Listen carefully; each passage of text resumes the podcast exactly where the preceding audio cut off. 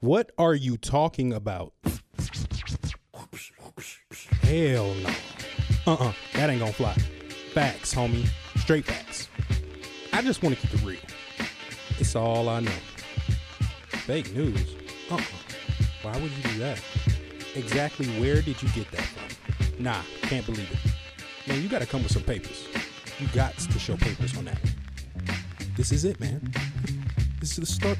This is the start. Yeah, man, this is how it's gonna start. It, yes, man, real spiel. This is how it's gonna start. The show starts. Huh? Yes, man, the intro. Real spiel. Real spiel. Yes, real. Yes, yes, real indeed. Thank you for being with me this Friday, September 6th, just before 10 a.m. It's about 9:45 to be exact. You're listening to Bryant Jones, in case you didn't know. No co-host. This is a solo mission. Gonna be taken by myself heading into the weekend. Appreciate y'all for tuning in. Uh, it would be much more appreciated if you could leave a five star review on whatever platform it is you're listening. Video coming soon to YouTube. Just want to make sure it's worthwhile. Right now, I'm recording in the living room because I find that when you switch environments to do things, you get a different result. All right, I read one time that even reading in a different room in the house sometimes can open up different neural pathways in the brain. So I've been flexing that muscle myself, bouncing around the apartment, even though there's not much to bounce to. We got about three rooms here, but it's still a small space. It always blows me, people in cities that grew up in areas like this, urbanites, you call them. They got puppies, they got families, raising them in five story walk ups. I don't get it. Never will. I need a yard. I don't like hearing the cops outside my window every other hour. I don't like hearing a train every 20 minutes. And at 4 a.m., that loud ass horn. But the country and more rural areas have their own issues. I'm not going to get into the litany of them on this specific podcast. Just know there are differences. Personally, I could live in either environment. But if we're talking about raising a family, I think I'd want it to be in a more rural area that we can commute back and forth into the city to give them that culture they need. And I will also say for cities, kids in them tend to mature a little bit faster, just dealing with the everyday hustle and bustle, traversing public transportation, handling homeless people begging for money on the street, grifters, and just your everyday run of the mill BS that'll go on if you're a 12 year old walking to school in New York City versus a 12 year old whose mom is dropping them off in front of the school in I don't know, Idaho or Wisconsin, name any middle American city, and it's not going to be as difficult to get around for a kid than it is in other places. So, in terms of that, it'll harden you and make you understand that everybody in the world ain't your friend. But honestly, that's much deeper than I was hoping to philosophize this Friday morning. Just wanted to get into the NFL's 100th season kicking off last night. Chicago bared down to an L against the Green Bay Packers, 10 to 3 in case you didn't see the game. Very low scoring. The outcome should indicate whether or not it was worth your time. It was not worth mine, so I had it on in the background while Breaking Bad was on the main screen because I'm recapping that. I don't care about the outcome of these games unless I have money on the line. So tomorrow is much more intriguing for me personally as a fight fan. Mixed martial arts will have its biggest card of the year so far, in my humble opinion.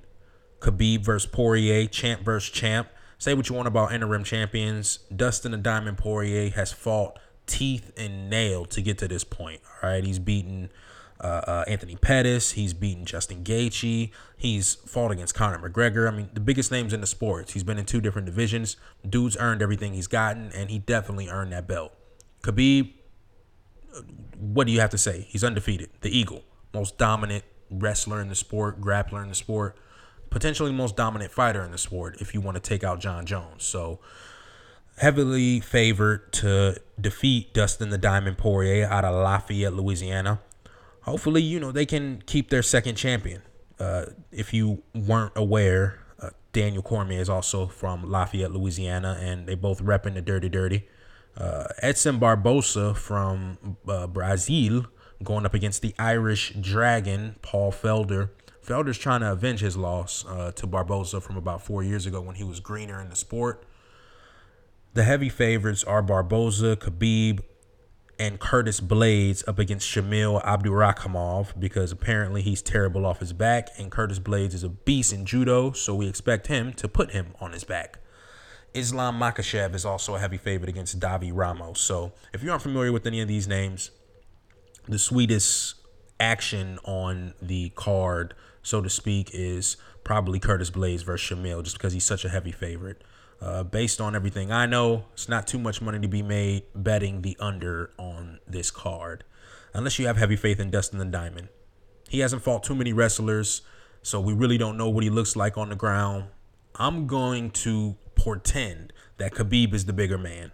All right, he barely made 155. He had to come in there butt naked with the curtain in front of him. So it, it was a tough weight cut in all likelihood, which could help Dustin if he lands something on the chin and Khabib had a tough weight cut maybe cut too much weight too fast, that punch might affect him differently than it would in, you know, another fight. But Khabib's definitely a bigger dude. So once he gets hands around Dustin, I like him to be able to control the action from that point. And this is also the first fight that Khabib's dad has been allowed in his corner. You know, whatever visa regulations were going on, he had never been in his corner here in America. So he's going to listen to his dad. Right, that dude is one of the few dudes that I understand Khabib actually fears in this world is his father, his trainer for life. He don't even fear them bears that his dad had him chained up against fighting. So if his dad's in his corner telling him, hey, get this dude on the ground and dominate this shit, dominate the diamond, let's get out of here quickly. That's what's gonna happen. So I foresee uh, a long fight. You know, it's going to be five rounds because Dustin's proven he has the ability to go all five. Khabib has shown that he pretty much has to go all five to win. I mean, he has 17 finishes in the sport, but he's got 26 fights. So that lets you know he's not really knocking anyone out. But he has a high strike differential because dudes are always looking for the takedown. As you can see, even a heavily decorated strider like Conor McGregor got put on his ass by Khabib's heavy right hand when you're scared that he's going to shoot for the legs every three minutes. You know, he's got obviously the most significant ground and pound strikes because his ground and pound is from another world. He's one of the few dudes that I've seen that can generate power from the top the way he does. And, you know, it's just going to be really, really exciting competition. Taking place at 2 o'clock p.m. is when the early prelim starts. So I'm going to be locked in from 2 to 6 pretty much that whole day, just eating bullshit food um, baking some cookies on Friday, and I'm gonna watch Khabib uh, around six o'clock. Put Dustin on his ass, even though I love Dustin and I'm a big fan. And honestly, I hope he wins because I like chaos in the sport. But then again, I also like dominance. I appreciate perfection. I love a good dynasty. And what can you say about a dude like Khabib, who's damn near the Floyd Mayweather of MMA? Like I say, if you want to remove Jon Jones from the sport Khabib is probably the most dominant dude that we've ever seen in the octagon. That's enough about UFC and MMA. I just gave you some of the odds on the main card. Not going to get into the prelims or the early prelim because you know nobody's really that deep in the weeds that listen to this podcast. And if you are, I don't know, listen to Luke Thomas or some shit. He's got better information than I have to provide. I'm just a novice fan parroting what I've heard other uh, uh, intermediates and experts in the sport say. Now, along with the NFL recap of last night's game, I wanted to talk a little bit about the madness and chaos going on with Antonio Brown. If you want to listen to my earlier podcast, Booming, when he first got traded from the Steelers, having a rational perspective on what took place, I was happy about it. I thought the Steelers were going to be better off, and I think that's proven to be the case because Antonio Brown is facing a potential suspension for the first game of the season. Now, if you don't know how this is going to impact the Raiders season, you should know that Antonio Brown's has more combined receptions and touchdowns last season than their entire roster. So they need him on the field. Not only do they need him, Derek Carr needs him. Jon Gruden needs him. All right. They only gave up a third and a fifth to get him. So the general manager, Mike Mayock, feels as though he's more expendable than he actually is. Also, when you consider the fact if he isn't on the roster the first game of the season, he foregoes basically all 30 million in the guaranteed money that the Raiders are owed to him. So, Drew Rosenhaus, I heard him on Get Up this morning talking about I'm doing everything I can to try and reconcile the situation. How you shouldn't reconcile the situation was make sure Antonio Brown understood, a don't act an ass until at least after the first game of the season, right? Because if you make that active roster the first game, you not only get off 14.6 million of your remaining salary for the season guaranteed, you also get that 29.3 that's owed to you in guarantee. So if he doesn't make the first game of the season, he's pretty much foregoing about 45 million dollars. Yeah. Take all that in. Mike Mayock is doing himself a solid here and saving some salary cap space and going over the legal ramifications of the collective bargain agreement if they choose to cut Antonio Brown, which I think is a heavy possibility at this point. In that interview he gave in his lavish mansion in Miami, uh, what was it, like two months ago, where he's sitting there talking about some, I don't need football anymore, man. I feel like football need me, or however he said it. Listen, that all sounds well and good until you're 45 years old. You don't have a job commentating, and you know you burning through money quicker than you burn through your damn feet in that cryotherapy chamber. I love Antonio Brown, but I hope he can work all this out, get his head back in order, because right now he's showing his whole ass, not half a ass cheek. He's showing his whole ass out here, making a fool of himself and making a fool of Raider Nation for trading the third and fifth round pick, giving him all that guaranteed money before he even stepped foot on the field. Zeke finally got paid, setting the market for all running backs, and no one is happier than Saquon Barkley, Christian McCaffrey, and Alvin Kamara, the main three youngsters who are dominating also at that position coming up for uh, new contracts. It's unfortunate, man. The highest paid running back in the league is making 15 mil a year.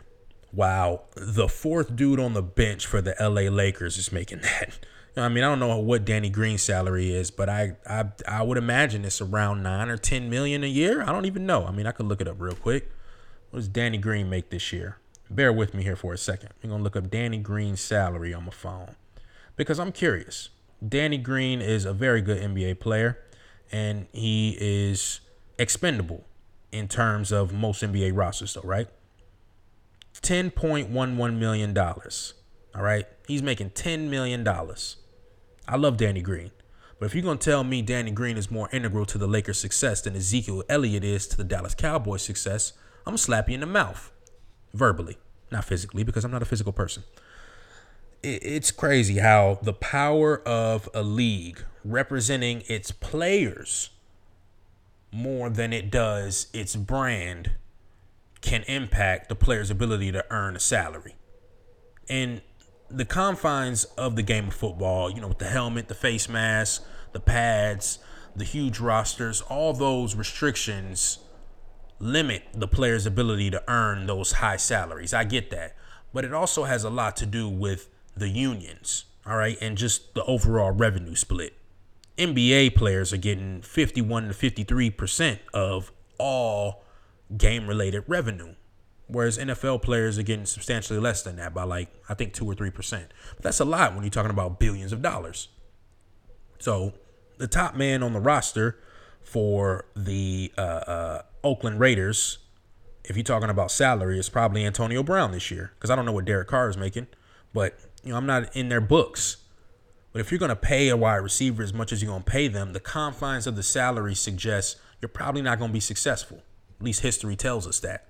Last big time receiver who was, you know, the focal point of an offense that won the championship was like Jerry Rice or something, right? Or Michael Irvin in the 90s. We're talking 30 years ago, damn near. Like wide receivers who are making top five to top 10 salaries don't win championships. And that's why Antonio Brown, my eyes, is expendable. That's why Zeke Elliott, my eyes, is expendable. You know, you don't pay skill position players unless they're a quarterback that type of salary. It's just my opinion. Cornerbacks. Remember Darrelle Revis? Revis Island.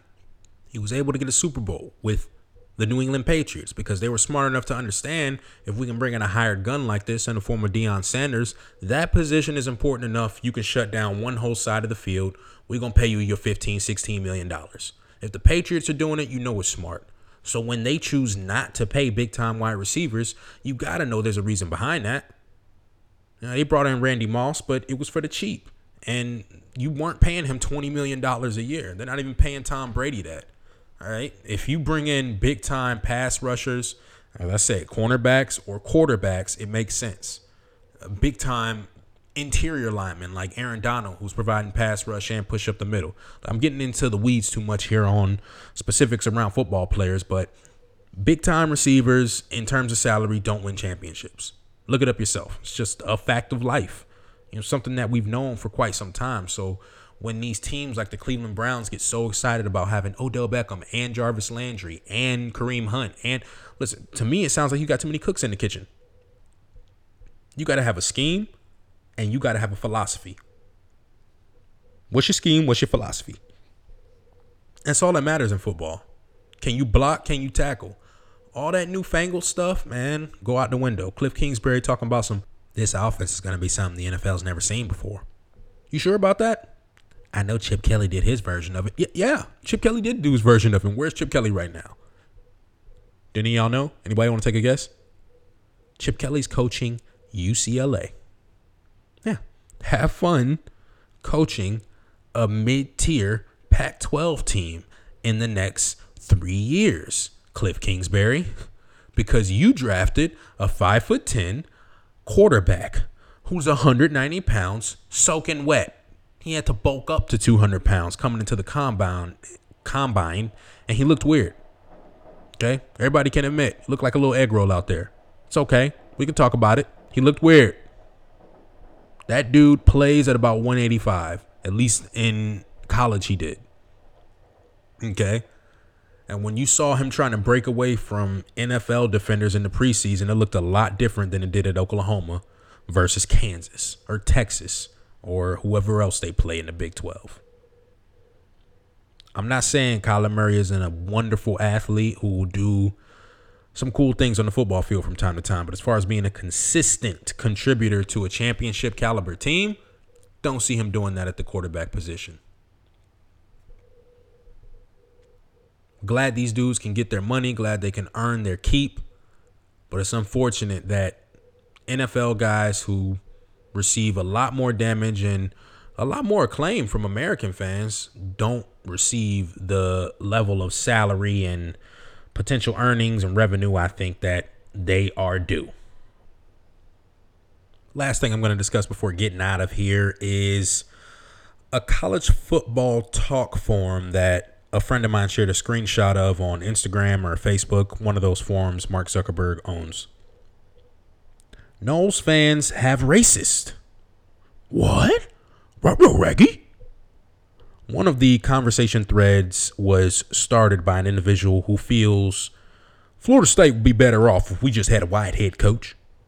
I just feel we need a, a, a good Christian, faith based white man in there to help lead these young men because white folks get more out of these uh, uh, uh out of these monkeys. I mean, uh, players. Yeah, none of this surprises me. Okay, the hate and vitriol spewed from football fans in general, whether from the South, North, West, or East, will never surprise me. Football is a tribal sport in which you pit someone against another person based on nothing other than the colors on their jersey. Okay? The idea that a white person from Florida thinks that a black man from the same state doesn't have the same ability to lead young men doesn't surprise me. It never will. Racism is a deeply entrenched part of American society, as is football, as is religion, and as is ignorance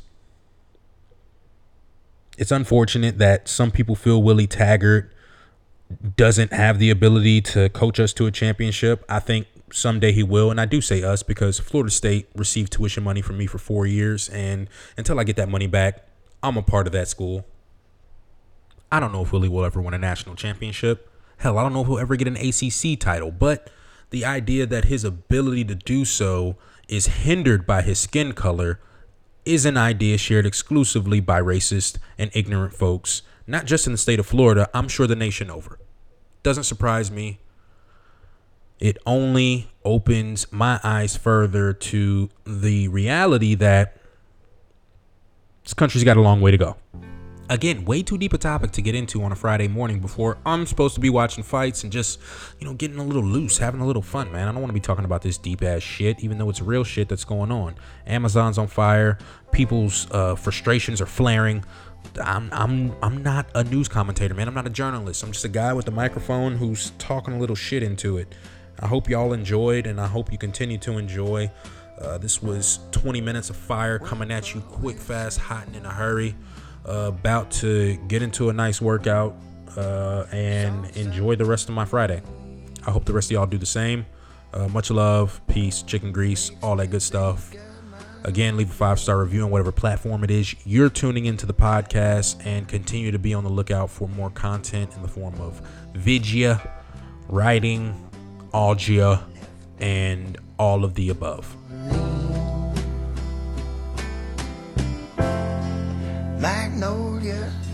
Sweet thing. You drive on me, man.